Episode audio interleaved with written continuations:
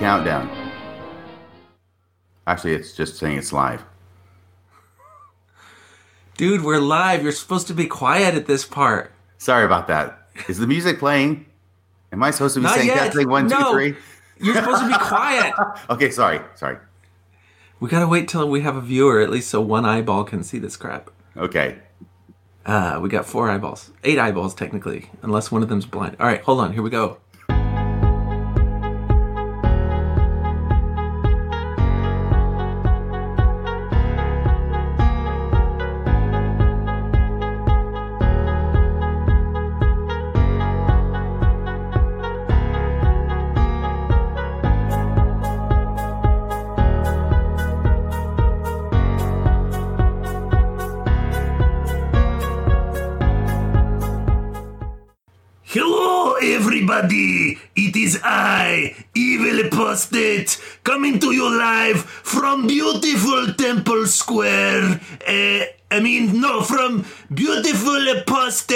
Internet, uh, where we are joining for discussion of General Conference with.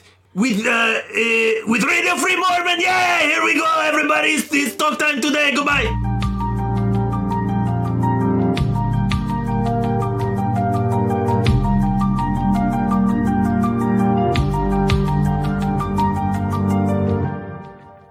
Hello and welcome to today's Coffee Talk episode. We haven't done one of these in a while. Coffee Talk is where we usually have different guests on and we just uh, shoot the proverbial shiz.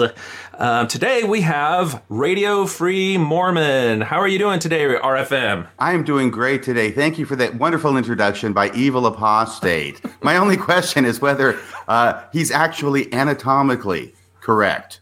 What? Can you confirm or deny that for us? Well, he is apostate, so he may have the premature TK smoothie going on. We're just, you know, we're not gonna, we're not gonna go there. He has his dignity. anyway, so today, uh, let's see. You reached out to me. You're like, you know, hey, let's, let's, we got to say something about General Conference. And I was like, I don't know, man. I don't know if I can slog through that. It just like it becomes more and more obnoxious the further and further away you get from the church because it's like these old people who just seem to think that they have the authority to intrude into your life and to impose things, and it just becomes offensive. But you are willing to do it. You're willing to slog through it. How did you do it?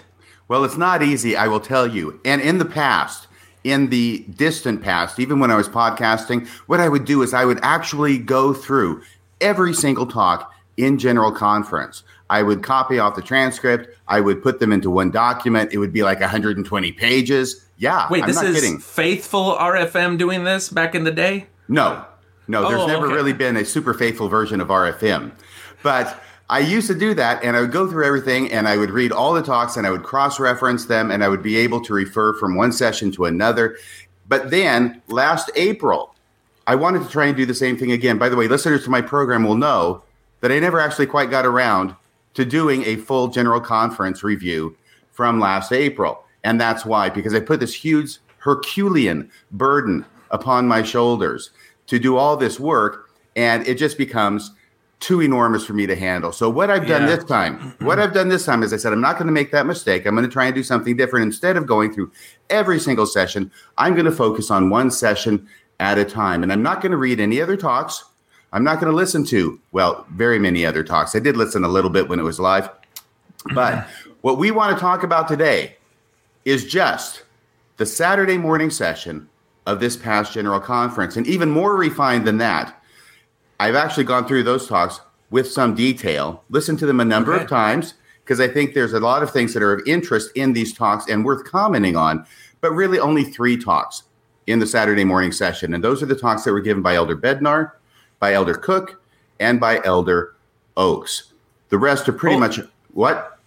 You're not going to go over Russell M. Nelson's opening remarks? Well, I mean, we can, but we only have two No. hours for this, by the way. We Okay. have two hours to go over the first session of General Conference. And I think that that's probably a good idea because I've got a feeling It was it just, it was just a plublum, publum anyway. You mean right. pablum? Pablum, pablum.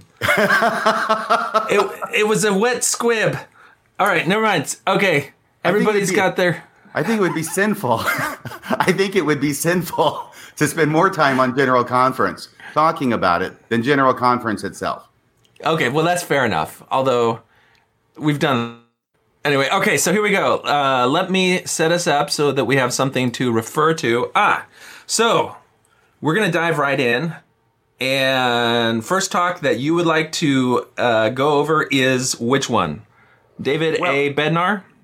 Well, you did mention about President Nelson's opening comments, and there was only one thing I wanted to say about that, if that's okay. It is Yeah, actually let's Elder. Bednar's the first talk. I mean, uh, President Nelson gets up there and he gives the introductory talk for a general conference. It's kind of short, it's kind of sweet, and it's basically meant to show that in spite of the worldwide pandemic, the church is still thriving, the church is still growing.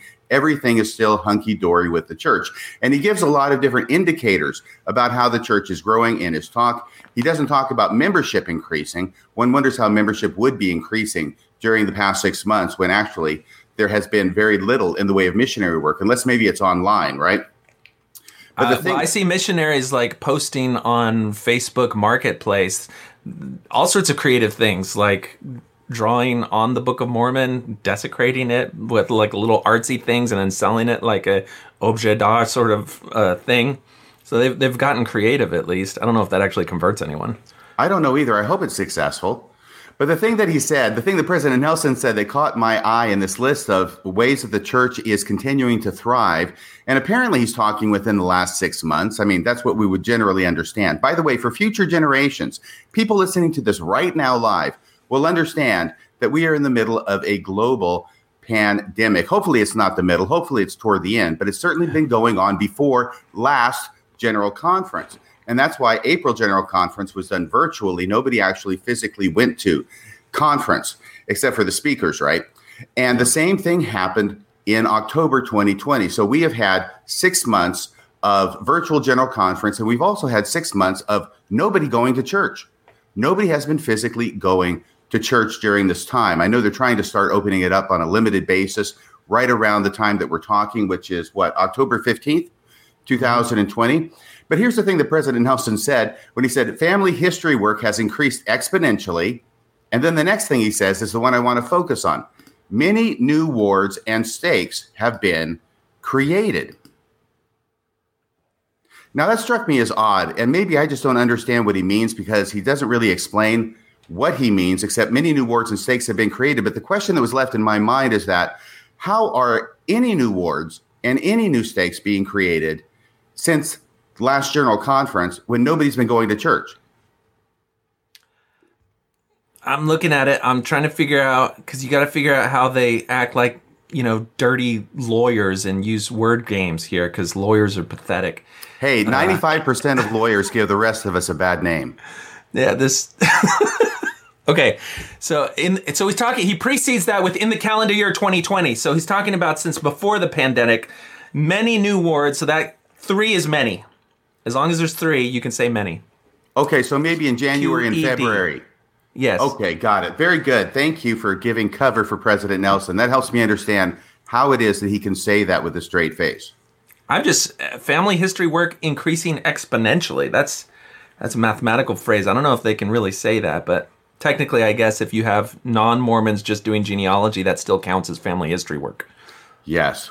Yeah, I guess so. And he doesn't say exactly how he's measuring it, but here's what I want to do now. That was all I wanted to say about President All right. Nelson. All right. Let's move on. He does his job and he hands the reins over to the first real speaker, the first real talk in General Conference, which is given by Elder David Bednar.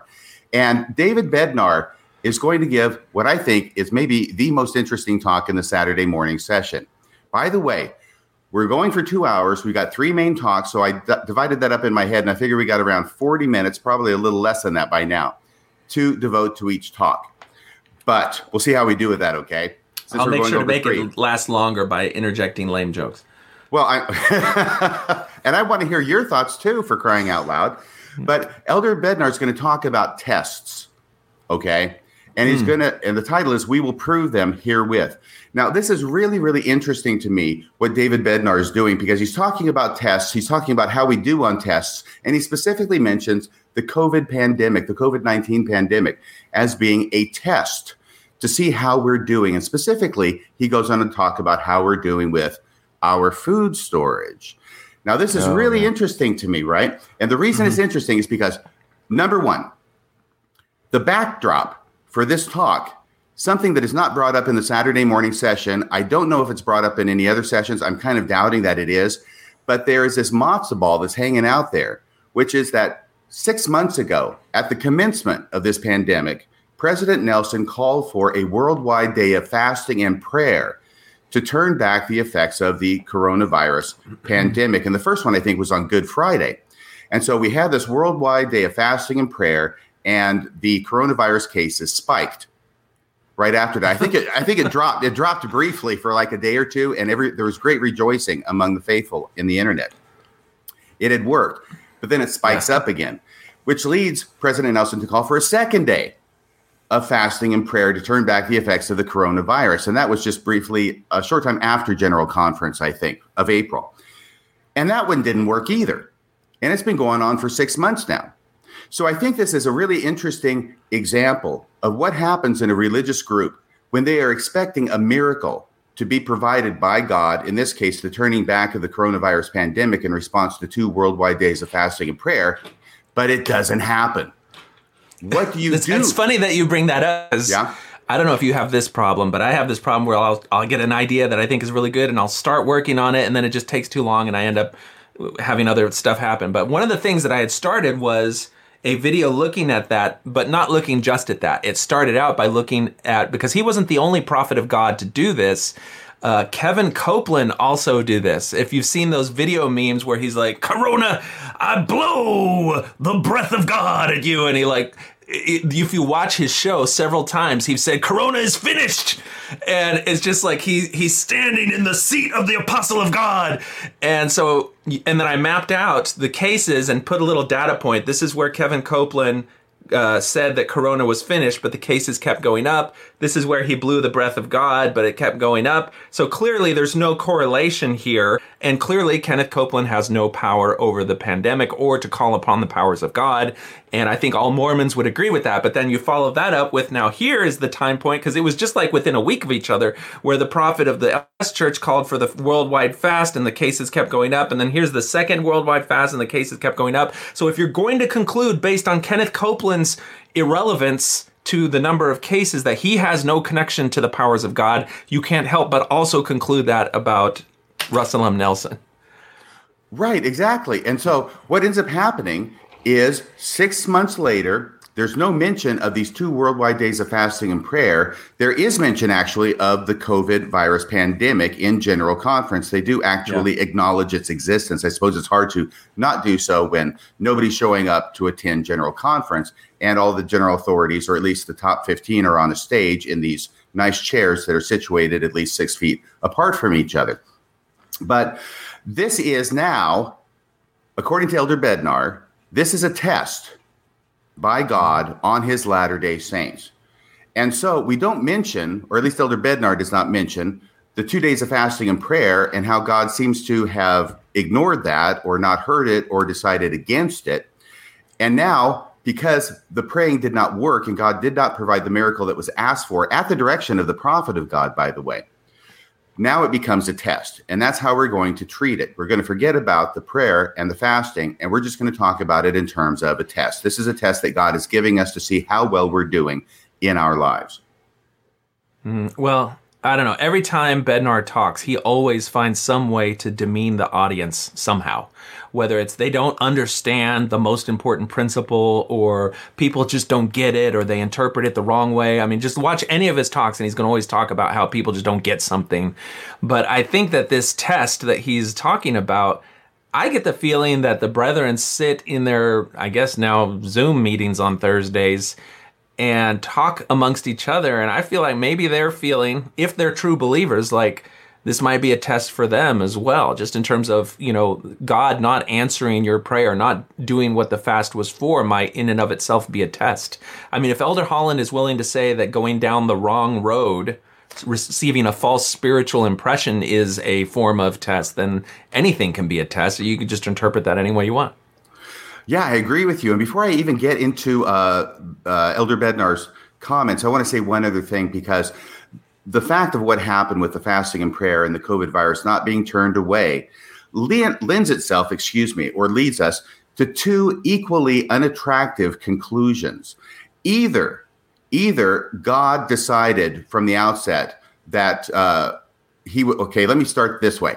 Either god ignored the prayers and the prayers have no influence over god and god is not moved by the prayers of his prophet and by the prayers of his saints right? Mm-hmm. that's one conclusion that is not very appealing.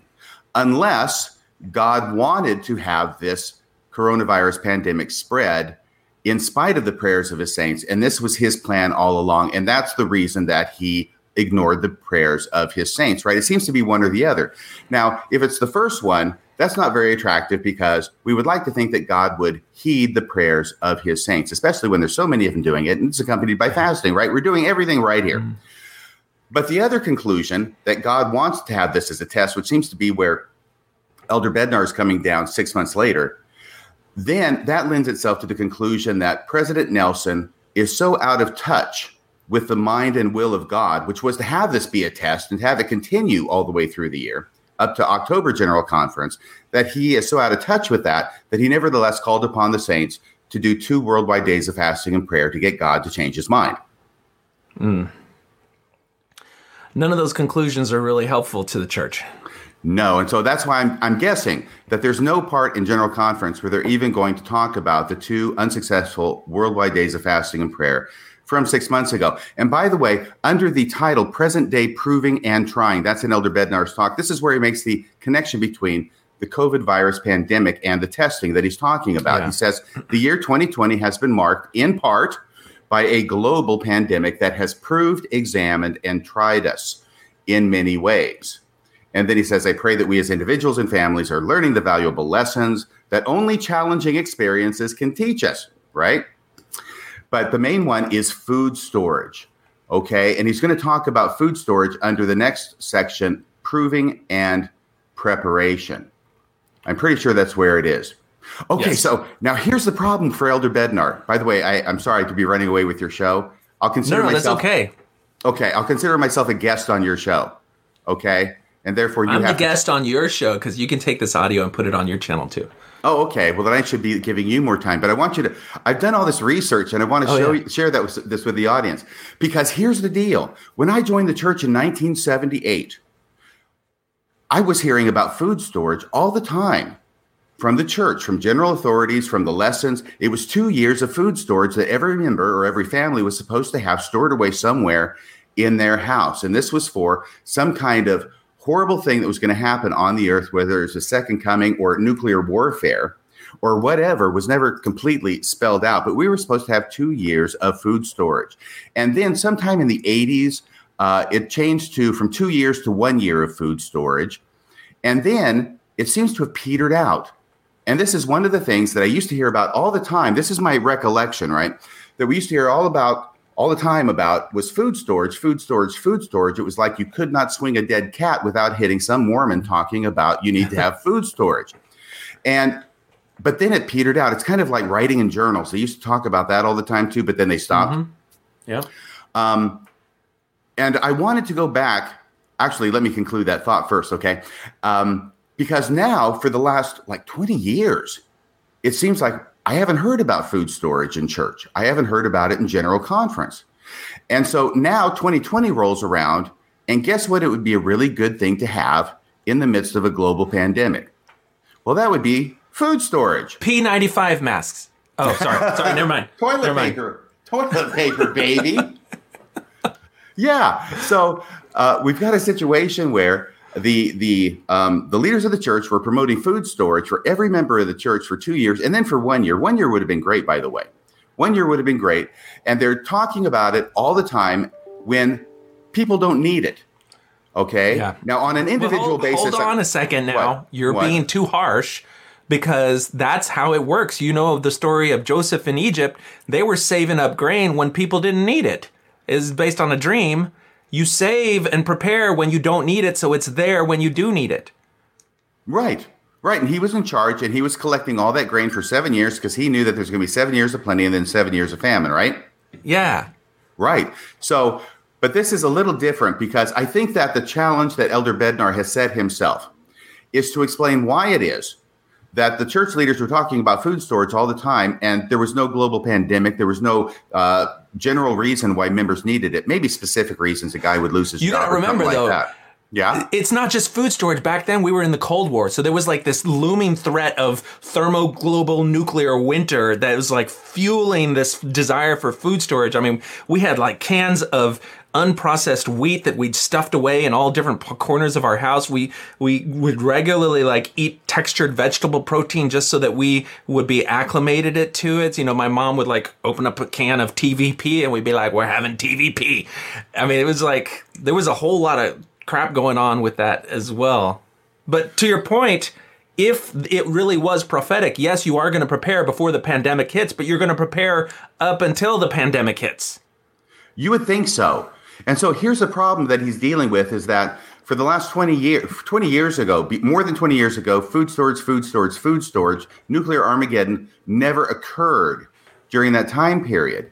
And then the general authorities essentially stop talking about food storage. They move on to other subjects and 2020 rolls around, people want food storage and I've got a feeling that President President Bednar, God forbid, Elder Bednar, Oh, Elder it's coming. Bednar is hearing Maybe that's why we need the food storage. Seriously, though, Elder Bednar is dealing with something that he's hearing a challenge that he's hearing, I think, from different members of the churches to, hey, we don't have food storage now. We need food storage. There's a global pandemic. How come church leaders weren't telling us to have food storage like during the last 20 years so that we could have it when we needed it? And I have a feeling that that's what he's addressing here. By the way, now here's the stats, the research I did, because I decided I would go back and I would look at General Conference, right, and see how many times food storage was mentioned in the past several decades. And I went onto this great website. It's called, um, I think it's General Conference Corpus. where they Yes, have I'm all familiar the- with it. yeah, where they have all the general conferences all the way back to the beginning and even up to October. This most recent October, they've got that loaded in there. And you can do word searches and phrase searches within it to find how many times a word or a phrase has been used in general conference. So here's the rough data on that, okay? Before you get into that, RFM, I just did a search because Yes. because the question is you could say that the prophet could stop you know because the, the i think what they're going to go for is like you know we told you and now it's a test of who was actually listening to the prophet well then you have to go and you have to say okay at the time that they stopped what was the average shelf life of food storage because if the shelf life of food storage is 10 years meaning that every 10 years you have to cycle it through or it's no good or it's even dangerous then that means that when they stop you kind of got to do it within that time frame but it looks like it was about 20 years now. If they were to do it now it's 30 years. But anyway okay keep going. Okay, so I- I, was wondering if I was remembering this correctly because I was just going off my memory from being in church for all this time. And it appears that the number of times that food storage, the phrase food storage is mentioned in general conference actually does reflect my memory. And it shows that food storage was used seven times in the decade of the 1970s. That's how it divides them up is by decade. Food storage was mentioned seven times in the 1970s in general conference, which I think is reflective of how often it would have been talked about in other forms and in other uh, materials and manuals and other lessons in the church in the 1970s. So, seven times in the 1970s, eight times in the 1980s. So, there's a- an increase there in the 1980s. In the 1990s, the very next de- decade after it was mentioned eight times in the 1980s, in the 1990s, it drops drastically to being mentioned only two times in general conference. Then you get to the first decade of the 2000s, which uh, I'll just call the 2000s if that's okay. I'm not sure how to actually refer to the, The first aughts. decade. The aughts. the aughts Okay, the aughts, the first decade of this um, century, uh, it drops even further. it is One? mentioned one time in the entire decade, the first decade of the 2000s, food storage is mentioned one time in general conference, followed up by one time in the following decade, in the 2010s. So my recollection appears to be correct that there was a great emphasis on food storage in the 1970s and the 1980s, and then it drops precipitously. Okay. So here, Elder Bednar is trying to uh, explain why it is that really it's not the leader's fault that they haven't been talking about food storage when food storage was needed, and all they did was talk about food storage when it wasn't needed. By the way, here's the final stat. In the decade of the 2020s, Jonathan, which actually sort of just started, right? There's only two general conferences on the book in the decade of the 2020s in 2020. Now, all of a sudden, just in 2020 alone, the, the number of times food storage has been mentioned has skyrocketed from one in the prior decade to five times just this year. And actually, it was not even mentioned in April General Conference because I went and I looked them up because you can do that on this website as well. It was not uh-huh. mentioned anytime, even in April. All five times that it's been mentioned this year are in this most recent October General Conference. Let me and guess, in this talk? Did no, anyone else three talk of them. about it? Yes, three of them. Oh, no Three way, of those really? five are in this talk by David Bednar. So after mentioning food storage one time in the entire decade of the 2000s, the aughts, one time in the t- entire decade of the 2010s, all of a sudden, just in this year alone, it's been mentioned five times. And those five times were in October 2020 General Conference. And it seems to me this is a little bit like Elder Bednar closing the barn door after the cow is out. Yeah. Well, uh, you know, they're going to do what serves them best and that is well it's like gosh we we, we kind of dropped the ball on that one. I guess we should have been talking about that for the last uh, 30 years. Well guess what? We, we could just tell them that you know when a prophet talks it's for all times in the final dispensation. So we'll just tell them that if they didn't do it you know it's because it's part of the test and they were supposed to have been doing it. And so it's really their fault. So we've got more blame reversal. Uh, it's never the leader's fault. Uh, they're not accountable. It's it's always the shortcoming of the members. And there you have it. And this is actually what he is going to end up saying. And I think that's a good point. And here's what he says. Okay. I'm, I'm skipping a bit here because listen to the forcefulness of his language. I mean, he soars to rhetorical heights, at least for him, in talking about why it's not the leader's fault, it's the members' fault. Exactly. No. And here's what he says Some church members opine. Oh my gosh, opine, give their opinion. Some church members opine that emergency plans and supplies, food storage, and 72 hour kits must not be important anymore because the brethren have not spoken recently and extensively about these and related topics in general conference. Well, yeah, the stats show that that's true. And the reason he's bringing it up is because this is the pushback he's hearing. So he's responding to it. And now mm-hmm. he's going to say why it is that it's not the leader's fault. Do you, do you, do you have that paragraph? Yeah, I'm highlighting it here on the screen. Uh, can, can, you read what? Can you read his explanation as to why it's the member's fault? Repeated admonitions to prepare that have been proclaimed by the leaders of the church for decades the consistency of prophetic counsel over time creates a powerful concert of clarity and a warning volume far louder than solo performances can ever produce. Boy, see what I mean about the soaring rhetoric? Yeah, well, he does this thing where uh, one of his his artistic flourishes is uh, alliteration with yeah. consonants and stuff. So he'll, if you just watch all of his talks, the you know the consistency of counsel, a powerful concert of clarity. He does these things all the time. It's it's obnoxious. Right, but what he's trying to say is, hey, in spite of the fact we haven't really mentioned it for the past generation, for the past dec- uh, two decades, really, and especially since we didn't mention it right before the freaking pandemic hit, when it, what might have nice to know right? Oh my goodness, hold on. So so in the next sentence, he starts telling you what you know, the people who aren't prepared, this is what you have. Just as challenging times reveal inadequacies in temporal preparedness, so too the maladies of spiritual casualness and complacency inflict their most detrimental effects during difficult trials. So if you don't have food storage, it means that you've been afflicted by spiritual casualness and complacency. Absolutely.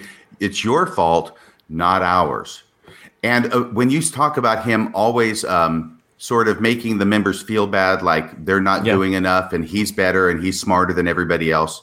Well, guess how he leads into this explanation as to why it's the members' fault by talking about how it is that he has his food storage. You're right. he talks about he and his wife going through their own food storage inventory. Exactly. And this is during the last six months, during the COVID 19, while it's spreading rapidly. We have worked since the earliest days of our marriage to follow prophetic counsel, unlike you schmoes who don't Yep. have your food storage because we weren't talking about it in the last 20 years about preparing for unforeseen challenges. So, examining our state of readiness in the midst of the virus and earthquakes seemed like a good and timely thing to do. We wanted to find out our grades on these unannounced tests.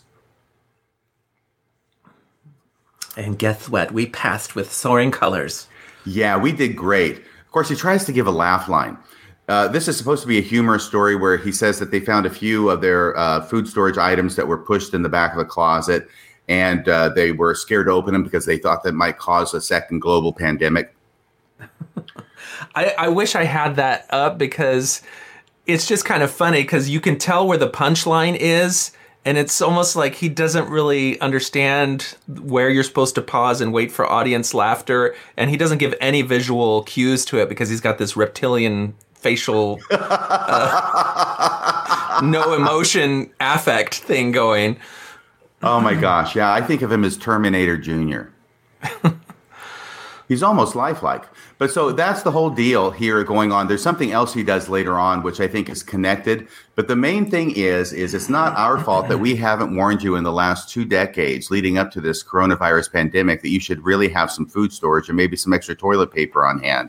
Then the coronavirus pandemic strikes, which immediately indicates that maybe they don't know what the future is as much as they might want the members to think that they know what the future is, right? Yeah. So then he gives the excuse, and the excuse and reason is it's not our fault, it's your fault because you didn't listen to what we said a generation ago and keep your food storage going.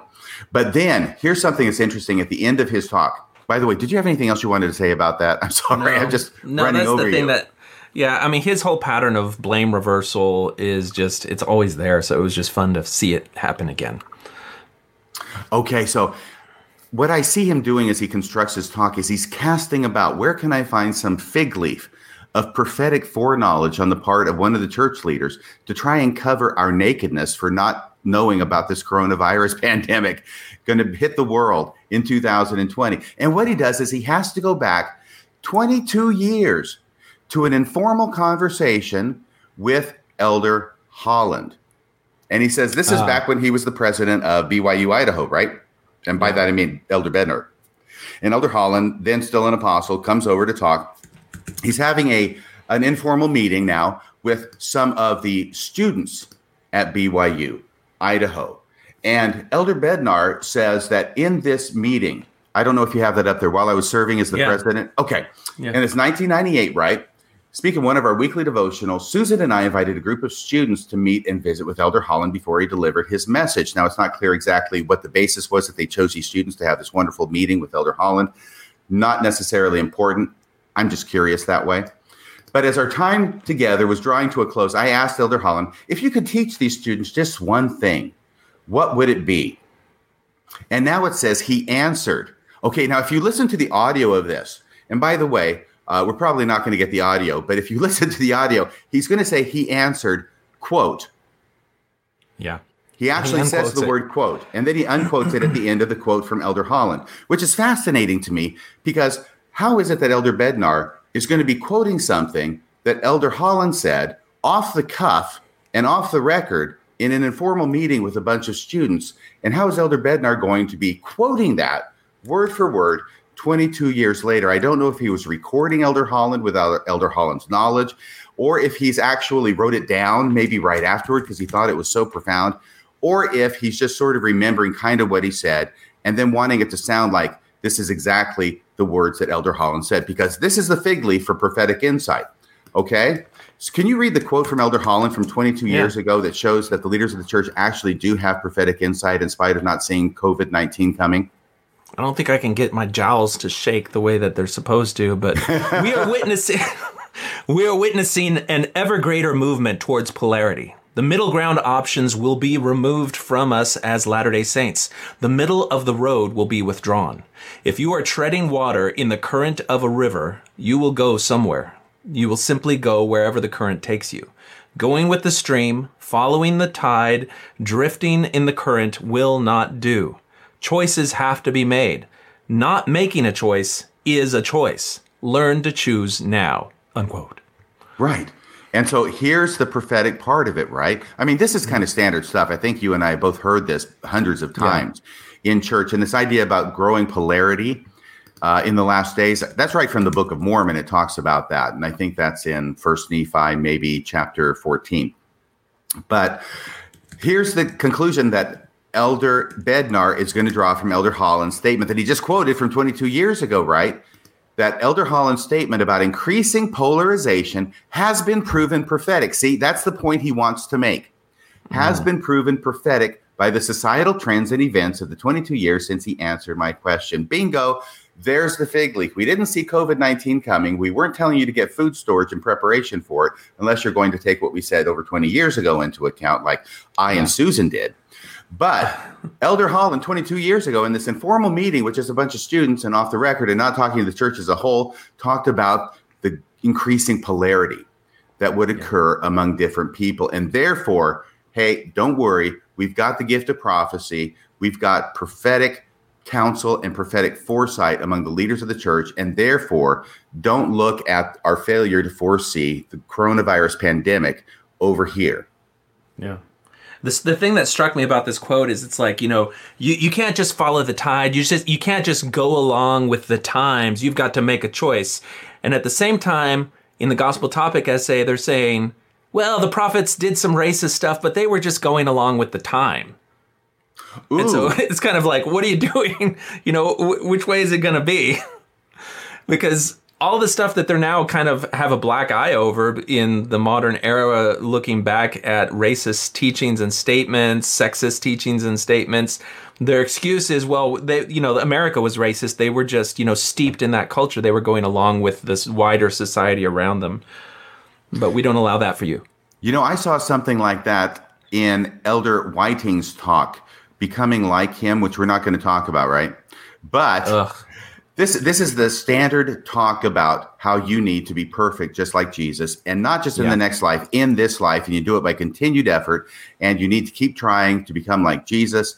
And we understand you're going to fail, but you have to keep trying and struggling to do that because I won't I won't find it okay.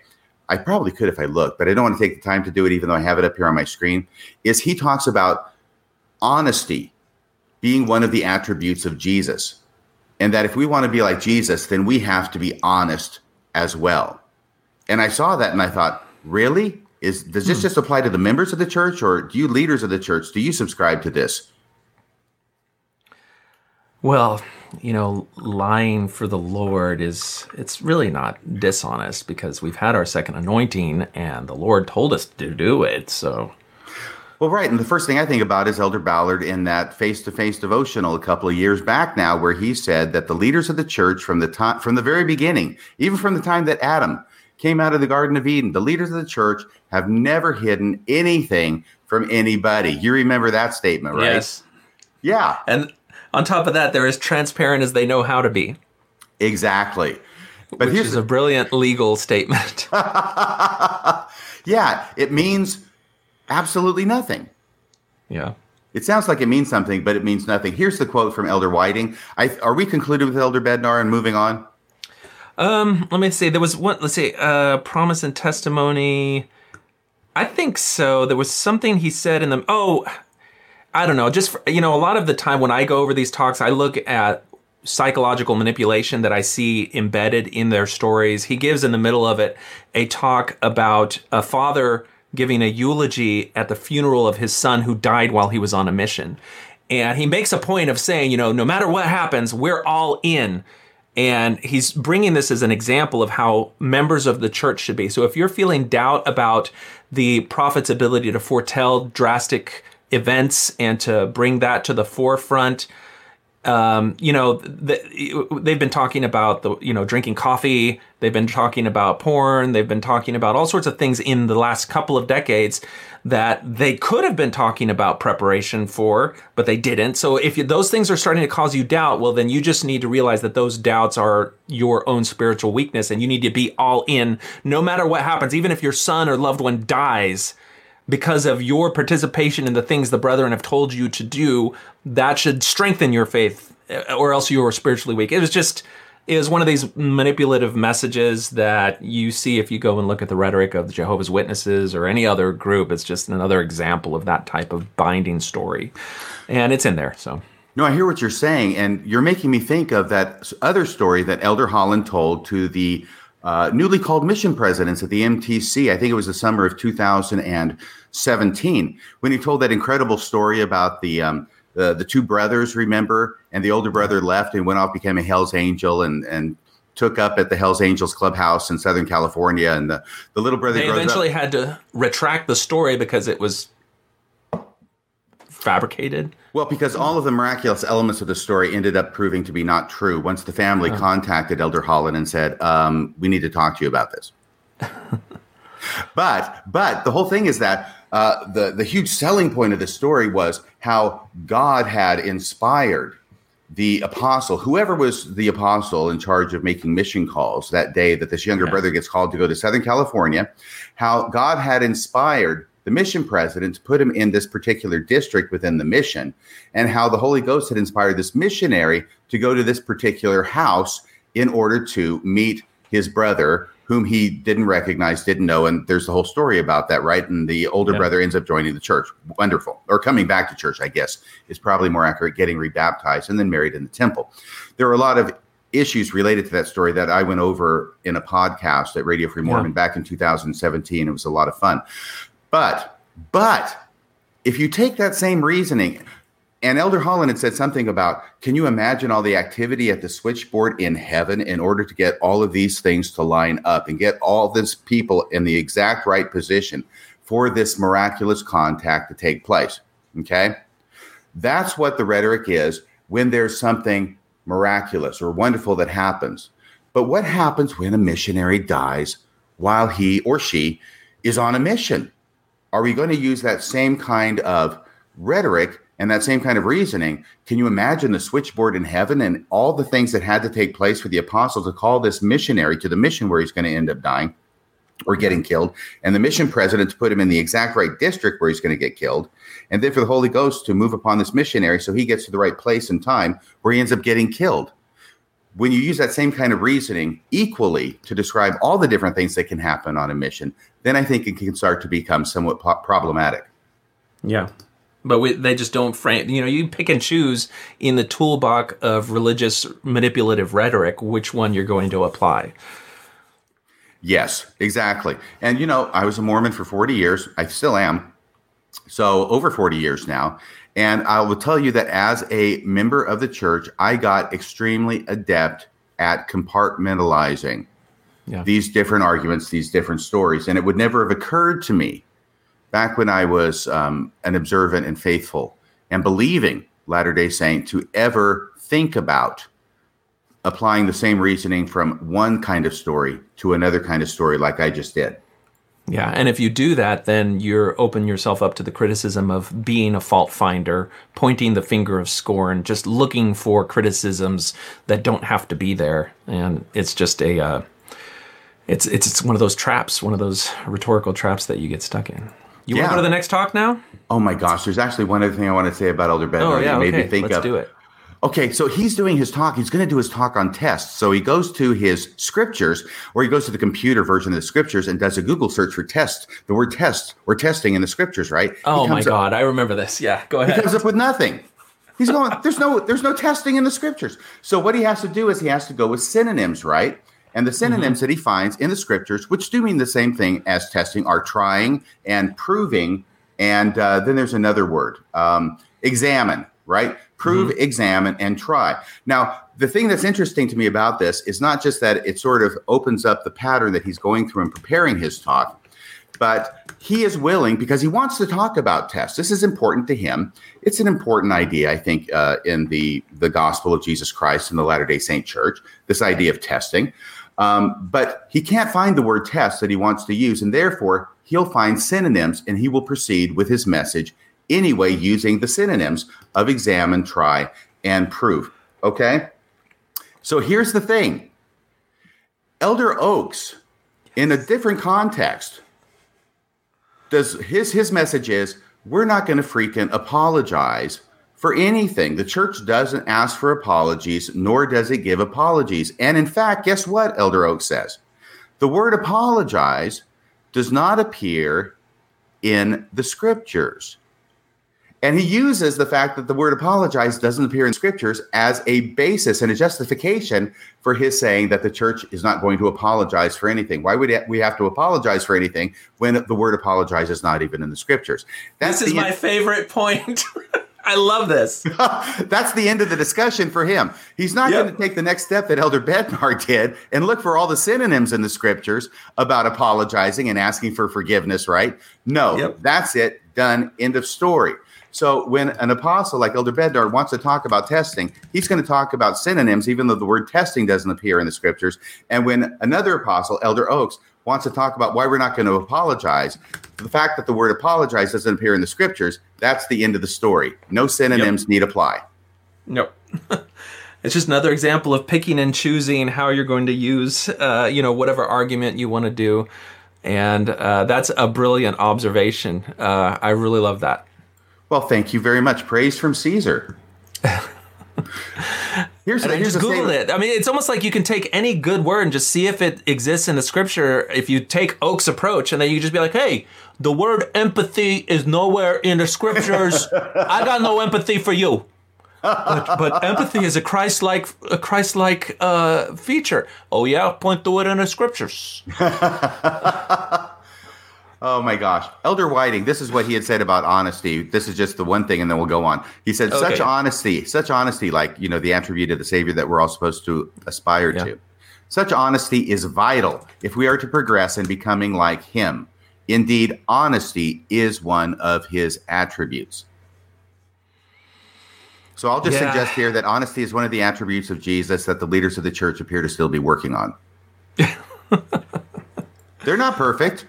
Yeah, I actually ended up listening to his talk, and I think it is worthy of of a deep dive at another context. You know, it's not worthy in that he's just some schmuck. You know, like nobody really cares what he says. He's not in the he's not in the Q fifteen or whatever. But he's he's almost doing. There's this double speak where a few conferences ago we had Elder Holland give a talk about toxic perfectionism. Mm-hmm. And he's mm-hmm. like, I don't know where people get the idea about, you know, they have to be perfect. Nobody ever said that you had to be like Christ or whatever. And then we have here a few conferences later that's like, what if we actually had to be like Christ? And, and you know, we actually had to be perfect and it's just like you know they they have both sides of the coin in the pot so they can pull out whichever one that they need either to defend themselves or to shift the blame onto you. Yeah and i would say to elder holland i mean even at the time i think we all knew that he was blowing smoke up a certain orifice of the members of the yeah. church. Because yeah we, we've heard these talks before. But here is a classic example by the 70 elder whiting which is exactly what it is that causes Latter day Saints to overwhelmingly feel underwhelmed and under uh, inadequate and have feelings of uh, inadequacy and even sometimes depression because they are just never good enough. They can never do everything the church wants them to do. Yep, perpetual inadequacy, and it's it's just another word for that toxic perfectionism, and it just creates a cycle of dependence on the church for the you know the the sense of healing and rightness that comes when you're overwhelmed with your inability to live up to the impossible uh, expectations but it, it's one of these things that any group you go into, whether it's Scientologists, Jehovah's Witnesses, any of these other groups, there's always going to be impossible things that you're supposed to do. And when you don't do it, you have to turn to the group in order to feel that you're right with yourself. And it just keeps you bound to the group, but also feeds that cycle that leads to depression and self loathing. Yeah. All right, are we going to Elder Cook's talk now? Let's go to Elder Cook, which his talk is Heart's Knit, K N I T, in righteousness and unity. And also, I think um, it's very similar in some respects to the next talk that we're going to talk about, which is Elder Oaks, who concludes this Saturday morning session. There's a lot of similarities between the two. And as an overview, if I can, of both talks, what Elder Cook and Elder Oaks do is they talk about um, the Mormon experience and Mormon relationships with people in other races or ethnicities such as Native Americans, and especially back in the, the latter half of the 19th century in Utah, in the Utah territory, and also with blacks. Okay. Um, he throws in Latinos, but it's mainly about Indians for, I'm sorry, I said Indians, for Elder Quentin Cook, Native Americans. There's a reason I, I slipped and said Indians because the Black Hawk Indian War is something he doesn't mention, but something that lurks in the background of what he's talking about in one of his stories. And Elder Oaks talking about uh, Black people. Now, and the church's relationship with Black people, which, as we know, has um, a few hiccups, if I can put it that way, in the history. But the thing that's remarkable to me is that Elder Cook and Elder Oaks will give a brief overview of history of the Latter day Saint experience with uh, Native Americans and also with Black people and slavery. And they will carve their way through this history in such a way as to make it sound like there has never been any problem or any issues between the Mormon church and Native Americans or between the Mormon church and Black people. They carve through the facts in such a way that if you don't know the history, if you're coming to this and you're not aware of what has actually happened in the past, and I, am sure I only have the briefest and barest of knowledge, I'm not an expert in it, though I lived through part of it, you would think that the LDS Church has never had a problem with uh, the Native Americans. They've never had a problem with Black people. Everything's hunky dory. And what Elder Oaks is going to do is he is going to, in, in at least two places, he's going to chastise members of the church and the United States as a whole for its bad history, negative history, problematic history in dealing with uh, race relations, especially with African Americans and slavery. And on the one hand, I thought, you know, he's saying a lot of positive things, and I, I think that what he's saying has value. And so I was wondering why it is that this was striking me wrong, why it sort of left a bad taste in my mouth to hear him saying these words. And then it occurred to me. I think the reason why is because of what I'm talking about, that they're presenting the LDS church as never having anything to do with any of this negative history. Yeah. And the thought occurred to me that when you, Elder Oaks, when you are the leader of an organization that for more than half of its history has excluded black people from your holiest buildings, your most sacred buildings, solely because of the color of their skin, you might not want to sound so high and mighty when you're criticizing and condemning the racism of others. Yeah. Uh, I, am just scan, scanning through uh, Cook's talk. He has the audacity to talk about the condemnation of slavery, and with the implication that you know this has always been the Lord's law. When uh, if you go back and look, I mean, on the issue of slavery itself, he he makes a point that the Mormons were persecuted in uh, in Missouri and Illinois, and so they had to move out west. And out west, they got to form their own government with the, the leader of the church also being the political leader. And so they weren't constrained by wider society. But what happened, if you look and read those 1852 um, lectures before the legislature that Brigham Young gave, he creates a scriptural and revelatory justification and rationalization for slavery. That was the argument that was the forceful punch that made Utah's legislature adopt slavery when it did not have to. It was not being co- compelled to. And so the complicity of the church in this whole process absolutely condemns their, you know, their ability of the early leaders to know, truly know the mind of God on the issue of universal brotherhood. But the hypocrisy of them now lecturing the world is uh, on point as you describe. No, and that's what I thought too, because what Elder Cook does when he's talking about slavery specifically is he talks about, you know, those bad Missourians, the non Mormon mm-hmm. Missourians, when um, the Mormons moved in, who they, ha- they hated the Indians, but the Mormons loved the Indians. And uh, the Missourians, many of them had slaves, and so they didn't like the Mormons because the Mormons were against slavery. And he carves this course through Mormon history, even out to Utah, without ever once mentioning that Utah was a slave territory. Yeah. And there were Mormons who, guess what, had slaves. I think one slave was even given in tithing at one point. Yeah. So it's okay to say things that, you know, slavery's bad. We got that, Elder Cook. But when you're talking about Mormon history and then omitting certain facts to make it sound like Mormons were great. It's like Mr. Rogers' neighborhood between the Mormons and the African Americans and between the Mormons and the Native Americans. When you are omitting history that shows that that was not the case, then I have a problem with it. Now, I do have to say, okay, in his defense, in his defense, I'm a defense attorney by nature, by calling, by career. He does give a one sentence almost a throwaway line to acknowledge that you know things weren't always perfect between the Mormons and the Native Americans, and I'm looking for that. I have it on the screen. Okay, what is it? It's, as leaders, we're not under the illusion that in the past all relationships were perfect, all conduct was Christ-like, or all decisions were just. However. Our faith teaches that we are all children of our Father in heaven, and we worship Him and His Son, Jesus Christ, who is our Savior.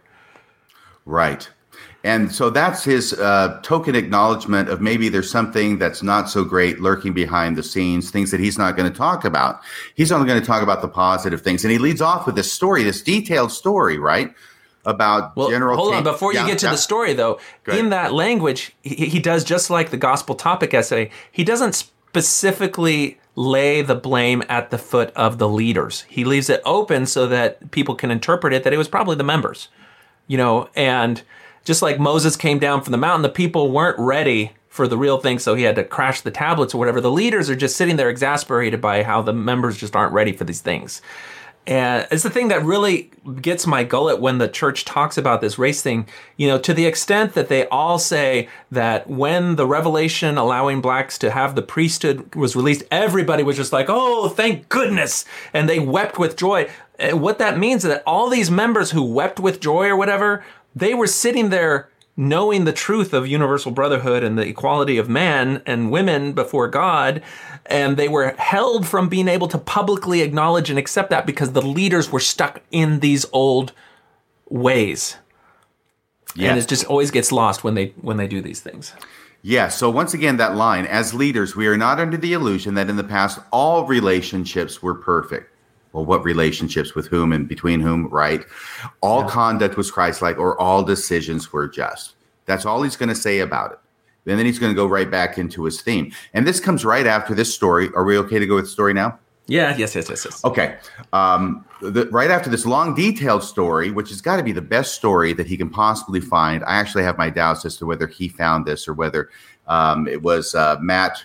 Uh, was it Matt Grow from the Church Historians Department, or maybe Katie Holbrook, who brought this to his attention because it's an obscure book. I'd never heard of the story before. But of course, the one story he's going to talk about is designed to show how at least one Latter day Saint woman in 1872 treated Native Americans really well. And this is where, of course, um, Brigham Young and without going into the details of the story, everybody can read it if they want. Uh, Brigham Young and a bunch of other guys from the church come to this house, right out there in St. George, it was. So they come to this house of this other member, and the woman of the house has food prepared and she feeds them at the table. And then five Native Americans come walking through the door and they sit down. And this lady, this one LDS woman, tells the Native Americans that she will feed them. She only has enough food right now for these guys who are already there, who are invited, right? But she will feed them after they're done.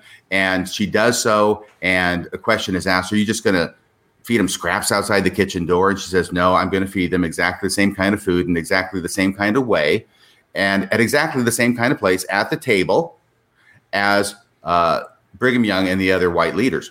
And she does so. And so this is the story, and it's designed to illustrate this point that he makes during the course of the story, where he says, She, this is General Kane's wife, she also found church members were kind and understanding with respect to Native Americans. I'm sorry, this is actually at Fillmore. Okay. It's at Fillmore where this happens, if anybody cares. St. George was mentioned above. But you notice this happens in 1872, right? Yeah. 1872 is a significant year in Utah history because that is the year that concluded the Black Hawk Indian War. and without, I did a little research on this. I had heard the name, and uh, it's it was always called the Black Hawk Indian War. It may now be being called the Black Hawk War to avoid the use of the term Indian. Uh, It's called both nowadays, but um, anyway, it's the Black Hawk War. Black Hawk was one of the Native Americans. And without going into detail, what ends up happening during this war, which goes on for several years, is that there is fighting and there's violence between the Mormons and between the Native Americans of various tribes. Uh, there's obviously going to be uh, tension and conflict because here come the Latter day Saints into the Utah Valley and they're pushing the Indians out who have used this area for their subsistence. And a lot of the Indians are, are actually starving because of this. So they kill some Mormon cattle. They're eating the Mormon cattle in order to not starve. The Mormons find out about it and things go downhill from there. But it was very frustrating for the Latter day Saints. It was very frustrating for the Native Americans as well.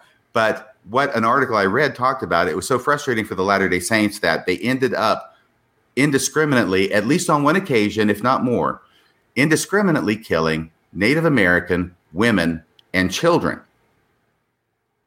So, this is the kind of thing that's going on just in the very few years leading up to this story in 1872. And it was only in 1872 that this Black Hawk War was concluded with a peace treaty. And actually, it was done because the federal government finally sent in 200 cavalry to put down uh, the Black Hawk Rebellion or war by physical force.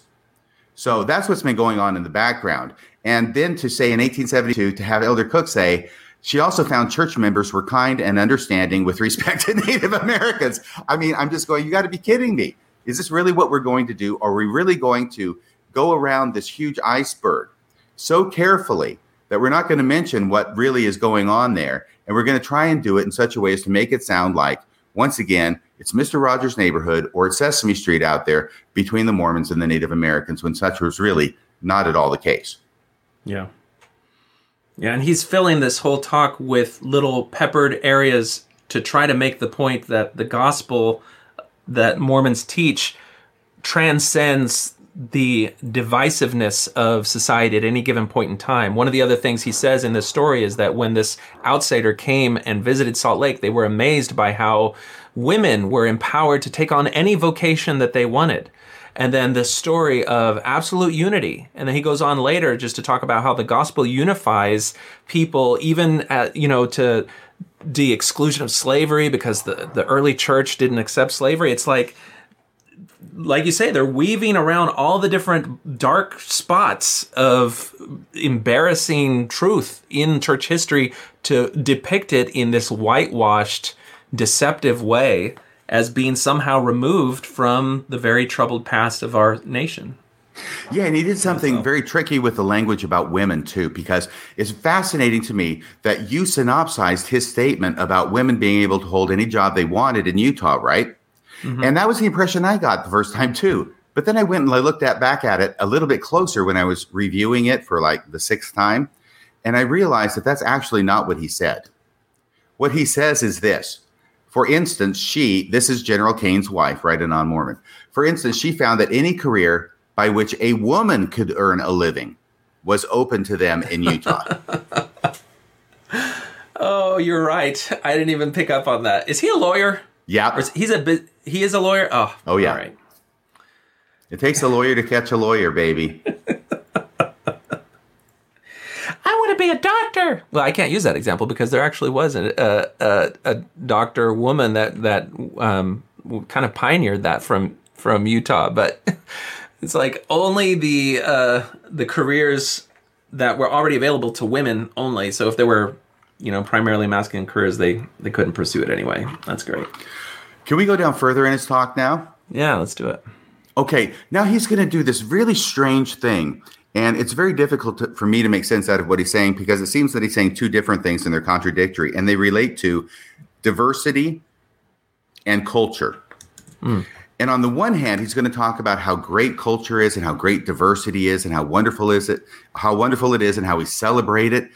Uh, and then he's going to go on further and he's going to say, except for the fact that we don't want you to have your culture. Okay.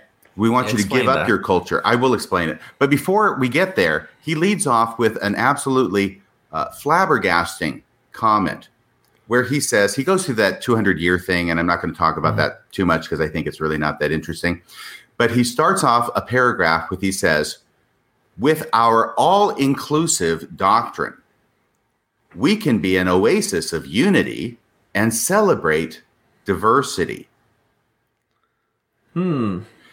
So apparently, he thinks that the LDS doctrine is all inclusive. What are your thoughts about that? I, I think he, in one word, myopic. You're going into future sessions. That's not fair. Okay. Uh, I, I think he's looking at this whole talk as okay, we're going to talk about culture and race. He's not realizing that when people are talking about diversity, they include many different aspects of diversity, which also includes sexual orientation and gender expression in the modern realm. And if you were to include all of those different facets in the characterization of the gospel as it exists today, it is not all inclusive.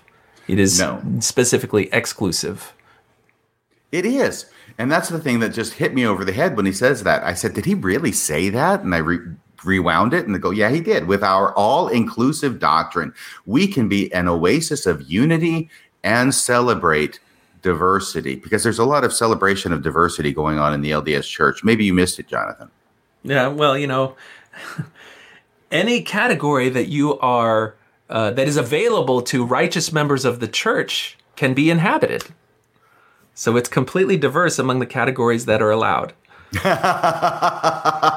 exactly. And so what he's going to do now is he says unity and diversity are not opposites. Okay? And That's I good. I mean, that's a Yeah. nice sentiment. and by the way, this is one of the things because he's going to reverse himself on this once you get back into what he says later on. But the fact that he says this when he doesn't really I mean, I'm not going to say whether he believes it, but let's let's put it this way. When he says these kind of things when it is manifestly not the case, Yeah. that we have all inclusive doctrine and we celebrate diversity. The fact that he says that tells me that he knows that he should be saying these things. He wants to give this message to the world in conference, in spite of the fact that the way the church operates actually contradicts what he's saying. Hmm. So he is willing to. This is this is a PR move Yeah. on his part. He's trying to talk about how great the church is and how we celebrate diversity when actually we don't. So he wants to get that message out there. But fortunately, he continues in his talk and he lets us know that that's really not exactly what he feels. He says unity and diversity are not opposites. Now, unity and diversity can exist together. And I think the way they exist together, this is me talking right now. Okay. I think the way they exist together, there are two ways they can exist together, okay? Is that everybody can tolerate and accept, at a minimum, tolerate and accept the diversity of others, okay? As long as it's not infringing on my rights, you can be as diverse as you want, right? Your right to swing your arm ends where it connects with my nose, that kind of thing. Mm-hmm. So we can all just tolerate it, you know? I mean, if you want to do that, fine. So we can all be inclusive even in our diversity. We can be united in our diversity. And I think that's a wonderful goal. And I think it's something that we should strive for. And I think to a, a large degree, certainly not completely, uh, we have uh, arrived at that point in a lot of areas in the United States. Okay. And so you more- have to ask yourself, what are you unified around in that type of scenario? yes. And, And I, I would think- say the thing that you're unifying around, and maybe you have some thoughts on this because you were, I interrupted you. Go ahead. Mm, mm, mm, okay, what you're unifying around is the idea that you can have a pluralistic society that affords this type of freedom to everyone because you're unified around the idea that you allow other people to be themselves and to have that freedom without you having to impose your your own perspectives on others, knowing that you are afforded that same ability yourself. You know, there are limitations on it. It's not everything goes. As you say, it ends, you know, when you start infringing upon other people. But that concept is something to unify around because that is what allows a pluralistic, diverse society that respects the individuality and, and freedoms of others to exist. Otherwise, you end up getting division and strife and, and just competing political forces. Right. And I think you put it uh, better than I could have. That's exactly what I'm driving at. But the other way that unity and diversity can exist is if the diversity is all defined as the same thing. In other words, we're going to celebrate diversity as long as the diversity all accords with one culture. Mm. That's where it gets conflicting because that's not diversity, that's sameness. In other words, unity and diversity are not opposites, not if we define diversity as unity. I, I will say there's another way to look at that that falls in that same line, and that is where you can divide diversity into diversity of race, diversity of culture, but separate that from diversity of thought or diversity of ideology. And mm-hmm. you could say, you know, we don't care where you come from or what you do. We can be plenty diverse, but we have to be unified in all thinking the same. And unfortunately, I think that's kind of where the church is headed in all this. You can come from wherever you want to, and that's fine, but we all have to think the same. And I think that he ends up kind of saying that later on in his talk. By the way, before we get there about Utah was a slave territory, mm-hmm. it, it, his talk does not necessarily follow the same pattern that I would follow if I were giving the talk, so I have to jump around a bit. But here he says, in contrast, in contrast to those bad Missourians, right? In contrast, our doctrine respected the Native Americans, and our desire was to teach them the gospel of Jesus Christ. With respect to slavery, our scriptures had made it clear that no man should be in bondage to another. Well, yeah, the scriptures made it clear, but unfortunately, the leaders of the church didn't follow what the scriptures made clear because Utah was a slave territory. Yeah.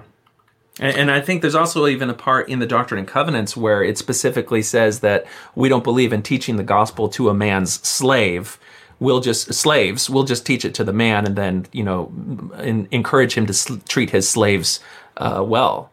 So when you have that degree of that's that's a different level of um, condemning slavery. Uh, it's not condemning slavery. It's basically tolerating slavery uh, and allowing it to exist. Right. And these were some of the political things that I think the church did when they were in Missouri because of the situation that they were in. They were willing to compromise their beliefs about slavery in order to get along with the white Missourian settlers. Is that fair to say, do you think? I, I agree. Yeah, I think the people that have looked at the context historically of when these revelations came out and other statements made and published by the church and its leaders was specifically to address those concerns so that the, the regional Missourians wouldn't get the sense that Mormons were going to be accepting of escaped slaves and, and allow them to uh, come and inhabit their communities. But right. you know, like like Elder Holland says, you know, you've got to make a choice, and they made their choice. Right, and they kind of bent over backwards to accommodate the um, the Missourians, and it was all for naught anyway because they got kicked out of yeah. Jackson County and ultimately out of Missouri altogether. So now let's get to this part, okay? Can you pull okay. up the part that starts with our church culture? Uh, let's see here. Okay, here we go. This part becomes fascinating to me because, first off, he presumes that the church has a culture. And I think that's probably true to some respect. I mean, it's very different being a Mormon than being a non Mormon. There's definitely a culture involved in the church, right? Yeah, I would agree. So, but he is going to prioritize the church culture. First off, he's going to say that, tr- that the church culture is the same as the gospel of Jesus Christ. It comes from the gospel of Jesus Christ, right? So, therefore, yeah. church culture is the best culture there is because it's Jesus's culture. And now he's going to go to the epistle of the Apostle Paul to the Romans is profound. And now he's going to completely misuse the epistle after saying how profound it is. But here's what he says, okay? He's going to talk about culture, and this is where he's going to wind back to basically saying that you need to conform your culture to the church's culture if you are a member of the church. The early church in Rome was composed of Jews and Gentiles. Thank you. These early Jews had a Judaic culture. Okay, so there's a Jewish culture and had won their emancipation and began to multiply and flourish. That's a quote. I looked it up from uh, a book by Farrar, and I don't even know why he puts it here. But regardless, the Gentiles in Rome had a culture. So there's a second culture, right? With a significant Hellenistic influence, which the Apostle Paul understood well because of his experiences at Athens and Corinth. Okay, so we got two cultures. Actually, we've got three cultures, right? Because there's the culture of Jesus which he mm-hmm. opens up with, which is the church culture.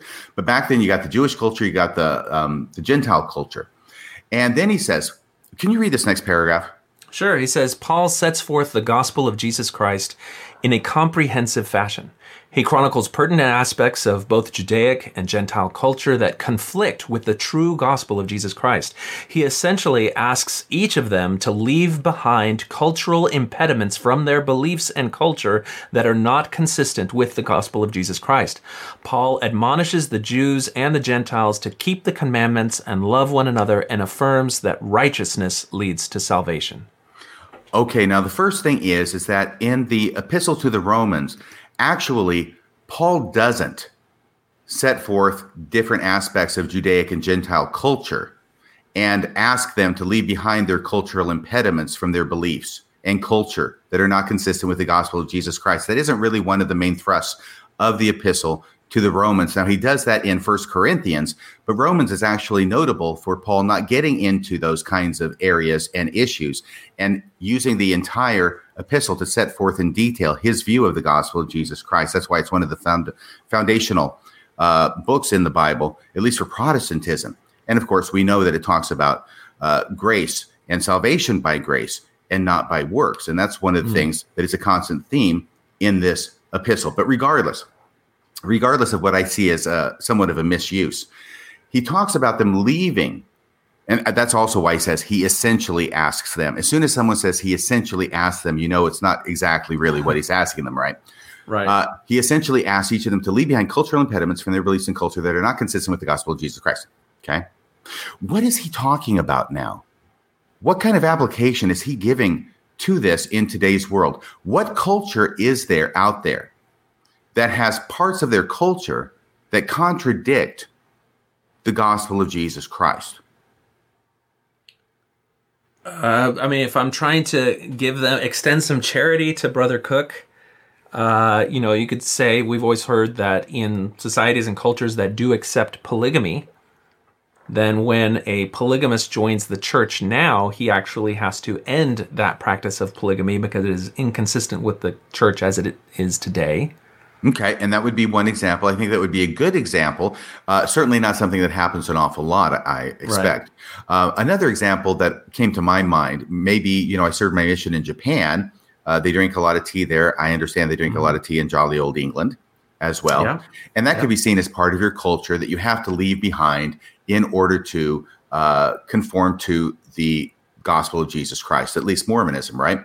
But really, yeah, yeah, but, you know, there's a whole lot to Japanese culture above and beyond just drinking the tea and the tea ceremony. Okay. There's a whole lot of other stuff. So it seems like there'd be very, very, maybe sometimes very small little things that perhaps you'd have to abandon from your culture to obey the commandments.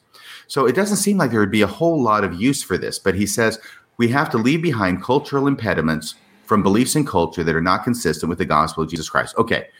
We understand there may be some uh, examples of that. They're probably not big things and they're probably not a lot of things. But now go to the next paragraph, okay? And read the first line. Or actually, just read the first couple of lines if you would. Yeah. I feel like I'm the teaching cult- a class. I will now read. The culture of the gospel of Jesus Christ is not a Gentile culture or a Judaic culture. It is not determined by the color of one's skin or where one lives. While we rejoice in distinctive cultures, we should leave behind aspects of those cultures that conflict with the gospel of Jesus Christ. Okay, now that's Our kind me- of what he just said, right? That's kind of what he just said, but now he's going to go on. Go ahead. Yeah, our, our members and new converts often come from diverse racial and cultural backgrounds.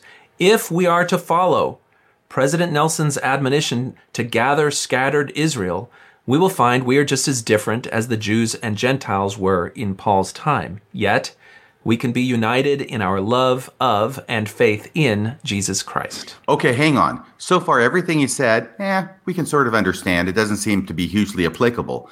But watch him and what he does in this very next paragraph where he does a full reversal. Okay, well, there's more into this paragraph where he says Paul's epistle to the Romans that establishes That's it. the principle that we follow the culture and doctrine of the gospel of Jesus Christ. It is the model for us even today. Okay, what the did he just say there? It's the mo- so according to, we have to follow Paul's description of the gospel even today, the culture and doctrine of the gospel of Jesus Christ. Right. It is the super culture we have the super culture. We have the best culture. And even though he's been talking sort of about leaving behind just those aspects that conflict with the gospel, now he says Paul's epistle to the Romans establishes, which it doesn't, but he's going to teach it anyway, the principle. And the principle is that we follow the culture and doctrine. So let's just leave the culture. We follow the culture of the gospel of Jesus Christ, i.e., we follow the culture of the LDS church. And therefore, that's how I see him saying unity and diversity actually ends up meaning unity in unity. This this explains so much. You know, you have to ask yourself why is it in 2020 that there's such a disparity in the time afforded to women speakers in general conference and isn't it in one of these Pauline epistles where they say the woman need to shut up at church? Yes, it is, and it's actually later in that same epistle in a, later chapter where it talks about culture. them prophesying. That's, yeah, that's the culture. It makes so much sense. So yeah, that is the culture of you're right. The culture of the church right now, which is the gospel of Jesus Christ culture. It's the best culture. It's the culture that we all have to abide by, and that's how we achieve unity. Well, this explains like even when you see like the church is great at taking pictures of usually dark-skinned people in other places because they want to give this worldwide perspective of the church that's accepting of all races, but they'll go to different parts of the country of the world where there are cultural um, signatures in the manner of dress. Um, whether it's areas where a dashiki is worn or areas where there's tattoos or things that are cultural that you would think, you know, whether or not you wear a particular piece of clothing that is considered to be formal and respectful in that time, whether you get a tattoo shouldn't conflict with the gospel of Jesus Christ because there's no moral dimension to those things. But when you see those photos, what is it? They're wearing a white shirt you know, even if they are, you know, wearing a, a skirt or a longer uh, skirt type stuff that men may wear or a colorful thing, it's still adopting this outward white shirt 1950s businessman attire that Mormonism has kind of become thing. But that's the gospel, that's the culture. You know, those are the, some of the cultural signatures that the church has imposed on members in the past. And I think it's changing. I think we're allowing missionaries to be a little bit more individual. But, um, but this is the way these men think. Uh, you know, it's in talks like this that you can see why when people say that the church adopts a, a kind of a neo-colonial perspective in the way that it spreads its culture to other countries, you know, you go if, if, people in those other countries adopt Mormonism, well, suddenly have to start wearing a Western suit and tie this is really exemplified if you see some of the broadcasts of the apostles when they go to areas, particularly in Africa, and um, and you see that there's a, you know they're trying to dress like Americans in the church context, and that's because we tell them this is the right way to be. The gospel, the culture of the church, Utah culture is the way that the world needs to be. Yes, and it was earlier on. It was earlier on in the same talk that he said that Mormons respected the Native Americans by teaching them the gospel. And then by dressing up as Native Americans and murdering the Fancher Party in the Mountain Meadows Massacre so that the Native Americans would get the blame. That would be one thing. That would be one thing. Another thing would be the Indian placement program, where kind of the reverse was Absolutely. going on, where they were taking the young uh, Navajo children, I think predominantly putting them in white Mormon households and then raising them as white Mormons. Right, with the idea that they're going to get a better culture, a, a more sophisticated life by adopting that uh, perspective and that you know inhabiting that culture. You know, these are this is how you show respect. Right. And that actual quote I just scrolled up. In contrast, he says, in contrast to the bad Missourians, remember, our doctrine respected the Native Americans, and our desire was to teach them the gospel of Jesus Christ. Yeah.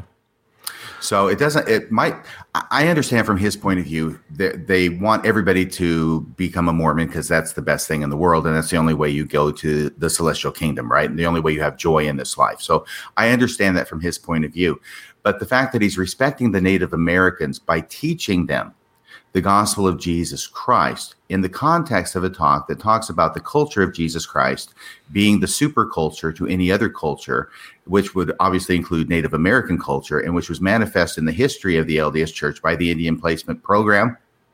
Yeah. I think that reasonable I think that reasonable people could differ on whether that is a demonstration of respect on Yeah. the part of the Mormons for the Native Americans.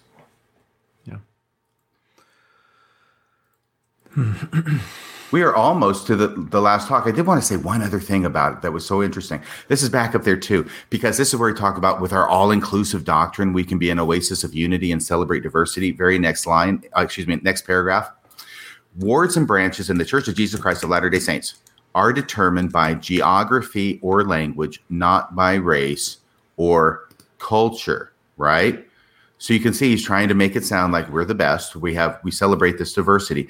But then he says race is not identified on membership records. Do you have that up there? Really? Yeah. Yeah. Yeah, race is not identified on membership records, and you know that may be true. I'm not sure. I've seen a lot of membership records for uh, black people in the church, but Yeah, I don't think it is. But I know something that is identified on membership records that he's not talking about: Which is what? homosexuality. How is that identified on member records? My understanding is, and this is not by personal knowledge, I have to say, is that there is an asterisk or some sort of notation on a membership record for those who are uh, same-sex attracted. Gotta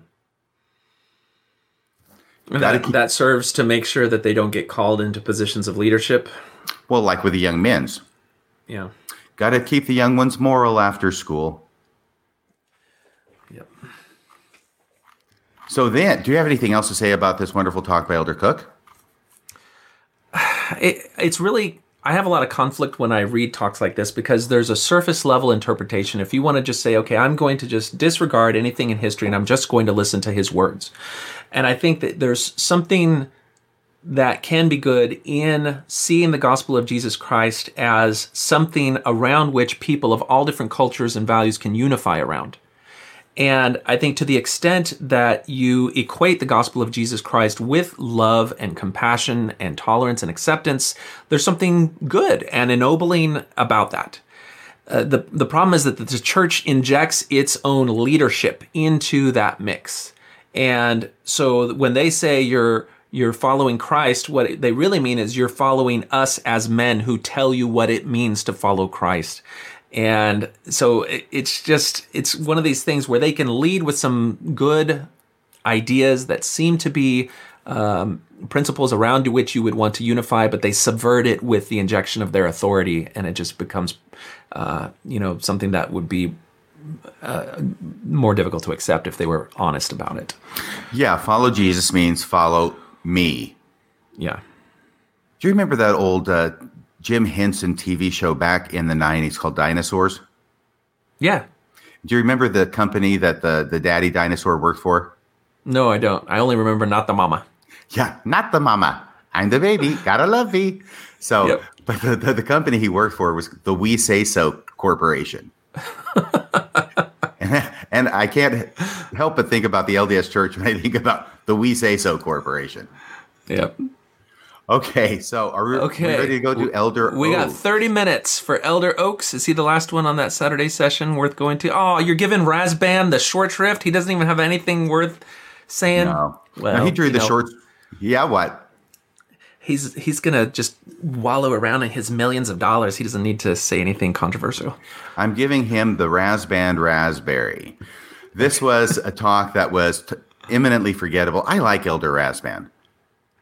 I worked with Elder Rasband. You, sir, are no Elder Rasband, but anyway, yeah, I don't know where that's coming from, but he's a nice guy. I mean, it's like, um, what is he? He's like uh, uh, Curly from the Three Stooges. I like him. Yeah? I think he's a genuinely nice guy, but this is a genuinely forgettable talk, and he's talking about how we should all have temple recommends, even though the temples aren't open.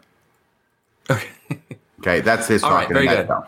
And now from President Dallin H. Oaks, which is titled Love Your Enemies and subtitled And Everyone is My Enemy. no, it doesn't have that subtitle. It's called Love Your Enemies. So he's going to give a talk which is similar to Elder Cook's, right? Do you want to start off with this one? Uh, let's see here. Do you want me to? Where do you want to read at? Well, the main I have to confess, I didn't get to his talk. I got through Oh Elder gosh. Cook's talk. I know Oh I'm a gosh. terrible person. I'm a terrible host. That's why I have you here. Well, he's talking about we need to love our enemies, and he says some good things. Let's talk about the good things he says, okay? Okay. He talks about how uh, if there is a problem with transferring power, you know, people have threatened violence. Uh, we're talking about the presidential election coming up, Yeah. and the transfer, peaceful transfer of power, and people have threatened violence about that, and we will not be a part of that violence if that happens. Okay. Okay. So he talks about that. I think that's positive. He talks about peaceful protests versus violent protests. And he says Riots. peaceful protests are guaranteed by the First Amendment, but uh, destruction of property and violence to other people is not protected by the First Amendment. So um, I don't think that's really remarkable. I'm glad to hear him saying it. His talk is really based a lot on the law, since he is the the lawyer who used to be on the Utah Supreme Court, who's Mhm. in the church leadership. So he talks a lot about the law. And then he says down here, and I, I don't have these numbered, these paragraphs, but he says, among other ways to develop the power to love others. So he's going to tell us how we can love others and follow Jesus' commandment to love our enemies. Among other ways to develop the power to love others uh, is the simple method. Are you there? Yeah, Des- I'm here. des- described in a long ago musical. This cracks me up. Just thinking about Elder, RFM, RFM's ears pop up. Musical. Elder Oaks watching a musical, or maybe even performing in the musical, or maybe even singing the song, which he's going to reference. When we are trying to understand or relate to people of a different culture, what should we do, Jonathan? Break into song. No, I, I'm sorry. Do you have the sentence in front of you? This Oh, is your, okay. your cue. this is my cue. Keep up with me. Sorry. Okay. Among other ways to develop the power to love others is the simple method described in a long ago musical. When we are trying to understand and relate to people of a different culture, we should try getting to know them. In countless Whoa, circumstances, whoa, whoa! Stop, stop, stop, stop, stop. Full stop. Do you have any idea what he's even talking about? I think I do. I What? just as I read that, What? getting to know you. That's it. Getting to know all. Of, but he doesn't. Does he even explain that? No, he doesn't. He doesn't even put it in quotes. But yeah, so he's not. He's referencing the king and I, yes, but he doesn't bother to actually explicitly say that. Yes, getting to like you, hoping that you, getting to hope you like me. I don't have it memorized, but I just picture I breaking just- into song and getting out a little, you know, a, a skimmer hat and maybe a cane, doing a little the soft shoe up there. I, I was gonna say it was probably everything's up to date in Kansas City. Oh my gosh, we've gone about as far as we can go. They got a big theater. They call the Burley Q for fifty cents. You can see a fancy show. oh my gosh. So, yeah, we should try getting to know them. Well, I think that's probably a good idea. We should try and get to know people who are uh, different people. Maybe we might think of them as our enemies. Um, you know, uh, wonderful. I think that's great. The funny thing about it is, he goes on in the next paragraph, an even greater help in learning to love our adversaries and our enemies is to seek to understand the power of love. And there I thought he was going to say, uh, the simple method described in a long ago Huey Lewis and the News song. to seek to understand the power of love. It's the power of love. Oh man. Oh gosh. Okay, so we're If having too much- only, you know, that I would have actually a more softened and congenial impression of Elder Oaks if he allowed some of that stuff to to be there. that may be the closing song. At Radio Free Mormon, Huey Lewis and the News, The Power of Love in honor of President Oaks. Yes. But here's what he goes on to say. Now we got to get more serious here, okay? Okay. Uh, one of the things that he does here, and he does it throughout, and we've only got 25 minutes. So this is one of my big peeves. And this isn't the only time I've heard it in general conference talks. It is this idea where he quotes uh, a number of things. It's really right under it. Uh, different passages from the Doctrine and Covenants, Articles of Faith. We believe in being subject to kings, presidents, rulers, magistrates, and obeying, honoring, and sustaining the law. And then uh, it means that we obey the current law and use peaceful means to change it. Okay, here's why I have problems with this. It's because this has become the position of the church that whatever country you're in, no matter what kind of government you have, and no matter how good or how bad that government might be in any respect, it is your duty as a Latter day Saint to obey the laws of that government. And he goes on and he mentions this throughout. It's not the primary focus, but he hits on the basic building blocks of it. And I know that that's what they do. And I know that they want to do that in order to curry favor with less than friendly governments in order to allow the missionaries into their countries to do missionary work because one of their big selling points is it doesn't make any difference how crappy a government you are, you Chi-Com people. you, I'm sorry, wherever it is, whether it was East Germany back in the day, whether it was uh, Chinese communists more recently, it doesn't make any difference what your track record on human rights is. We are going to teach our members that they need to obey your government and do everything you tell them to do and not raise a fuss, right? and yeah. keep the law. And that's part of being a Mormon. And therefore, it would be a good idea for you to allow us to come into your country so we can teach the members to honor, uphold, and sustain you as the leaders of the government. So, this is something that they teach today. This is not what the church actually originally taught in the Doctrine and Covenants. There are some places that he quotes from that do say that, but there are other places in the Doctrine and Covenants that modify that in an important respect. By the way, once again, this idea that you follow your government no matter what it says, if you're a good Mormon, even applied in Nazi Germany. And yeah. that is why the Mormons there typically, unless their name was, I don't know, Hübener or something, but typically the Mormons who were doing what the leaders of the church in Salt Lake were telling them to do were among the best Nazis. Okay. Yeah. Because and you can look at the book Moroni and the Swastika by David Nelson. There's also a presentation of his presentation at an ex Mormon conference that's on the Thoughts on Things and Stuff channel that goes over multiple stories of good Mormons that, because of this idea, were good Nazis. Right. It was the Germany. same thing. It was the same thing. And so this is why I want to bring up the fact that there are at least two places in the Doctrine and Covenants that give this important qualifier to that. And that actually the scriptures that we have, I think have some positive things in them. Unfortunately, a lot of the positive things that are in the scriptures that we have have been changed by the current leaders of the church, and this is one of them. Okay.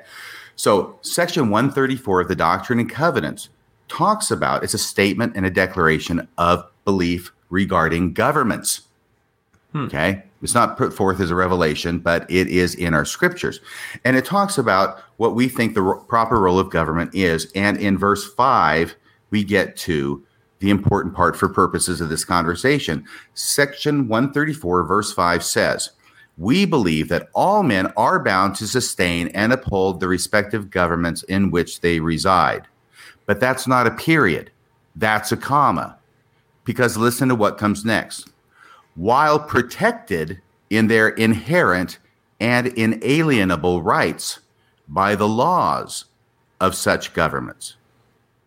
So that's an important qualifier. We're bound to respect the laws of our government, but only if that government protects us in our inherent and inalienable rights.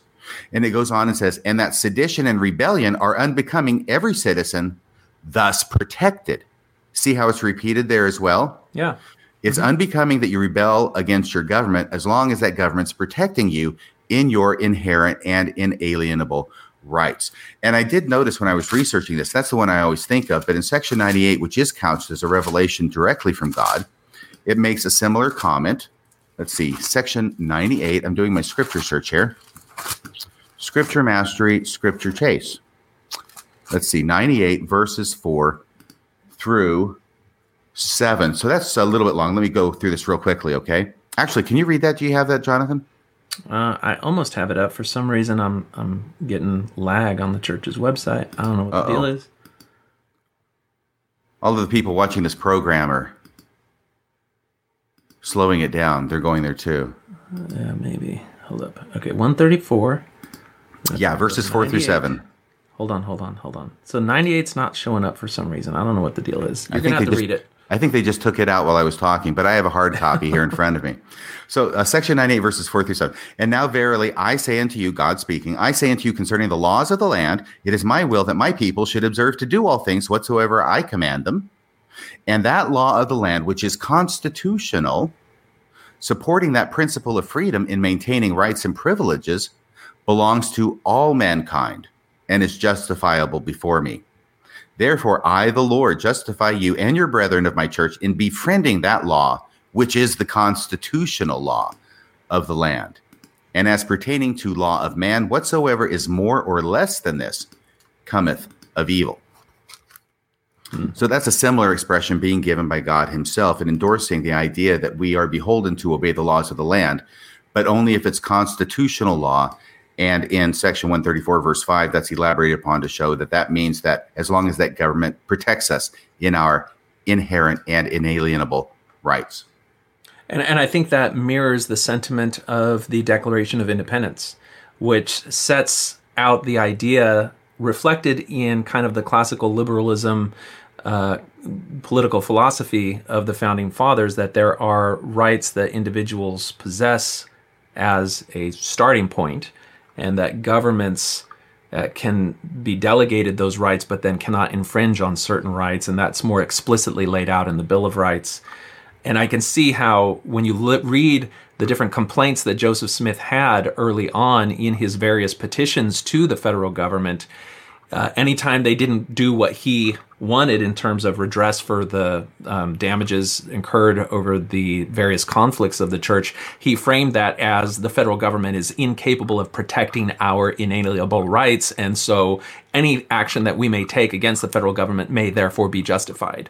And this is the same rhetoric that you hear in DezNat today that uh, justifies any type of action that they may take against the federal government. You see it in the um, the ranchers out in Idaho, the Bundy uh, folks who took over like a, a federal uh, building, and there was a big conflict over there. All of that is informed by these themes that you're talking about.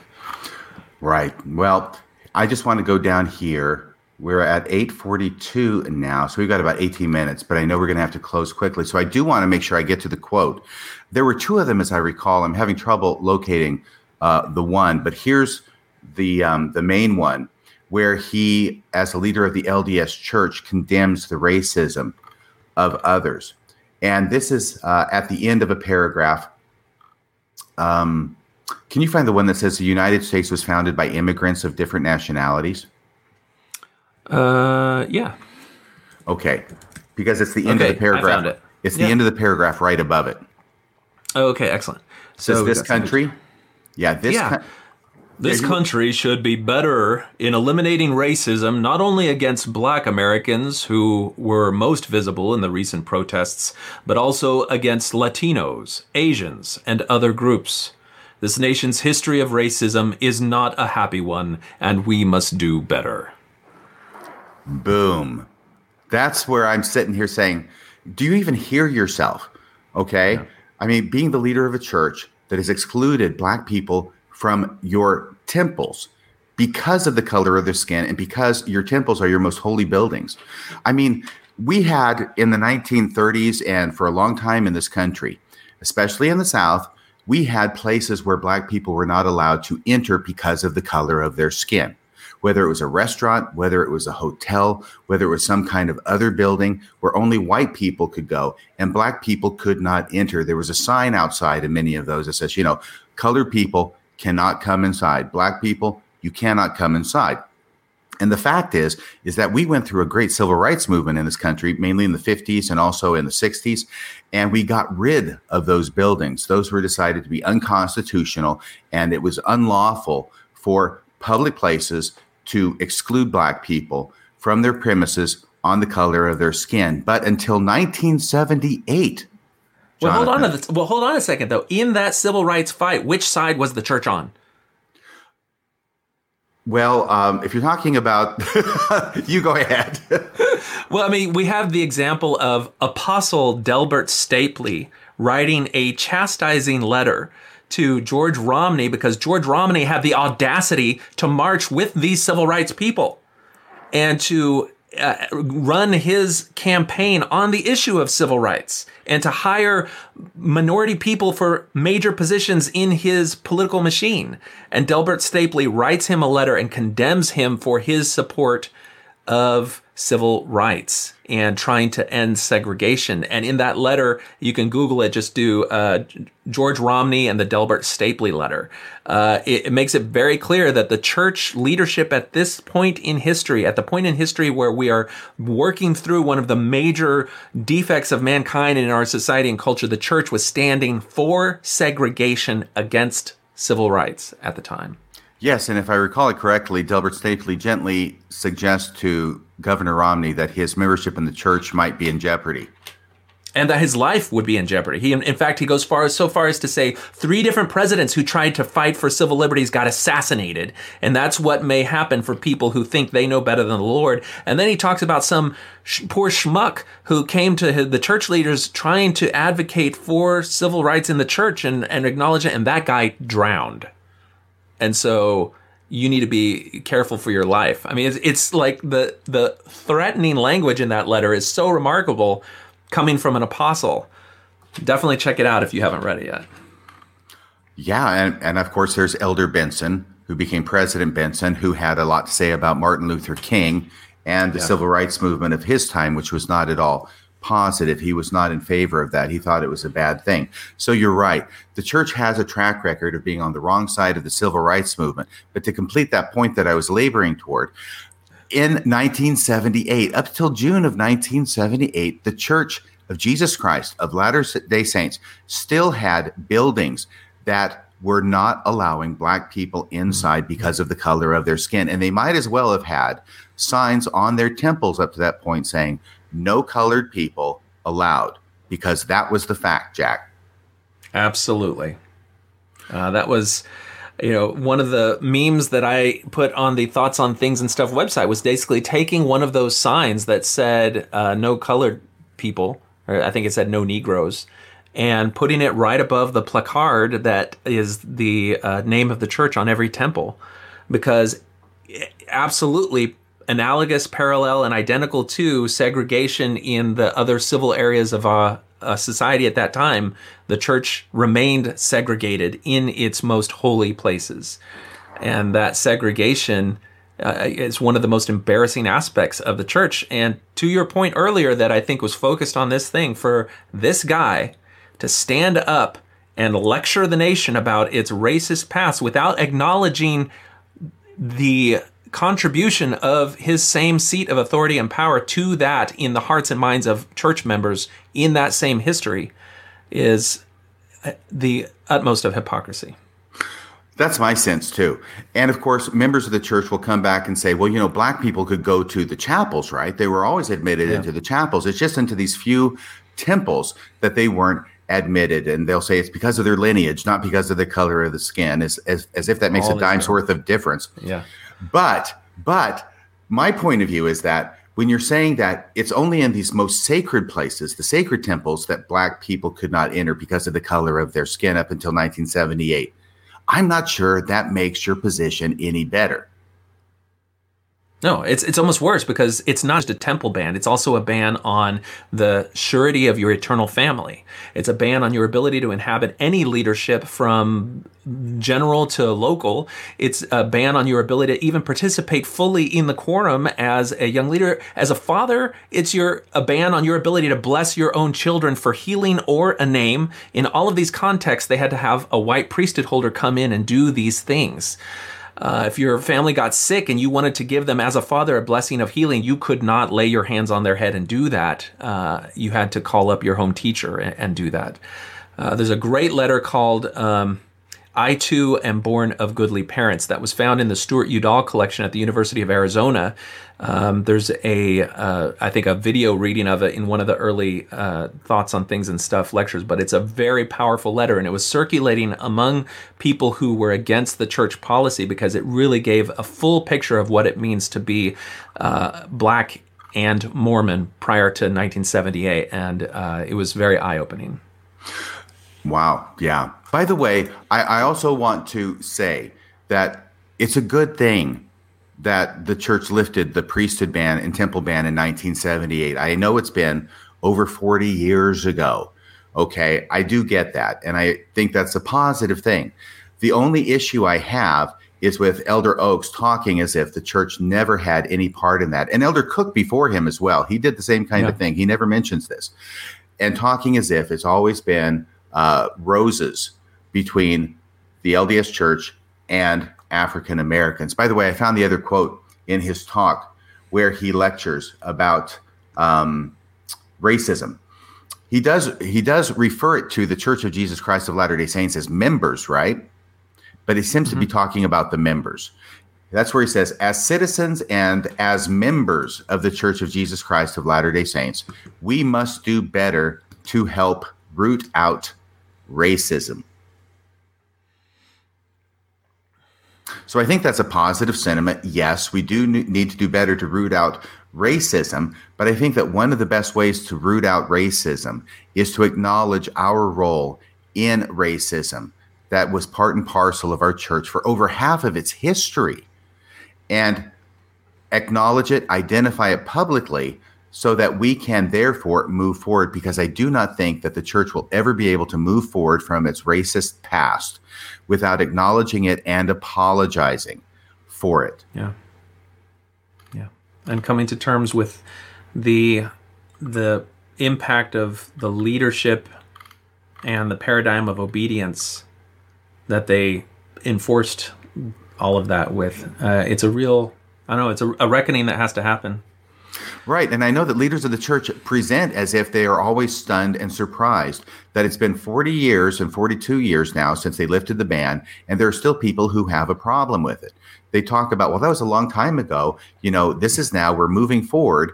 And they seem to want to be able to move forward without apologizing for the past. And they seem to be surprised that so many members of the church are not willing to allow them to do that. And I, if I could just talk to the leaders of the church right now, because I know that at least at Radio Free Mormon, I have members of the Strengthening Church Members Committee who regularly monitor my broadcasts. Hi, Elder Dykes, by the way. I always like to do that because I know he's listening. This message is for the leaders of the church. Please pass it along, Elder Dykes. The deal is this is that you cannot expect the members of the church or the world in general to move on from the racist history of the LDS church with the priesthood and temple ban until the leaders of the church announce publicly that they did it, that it was wrong, and that they are sorry and apologize for it.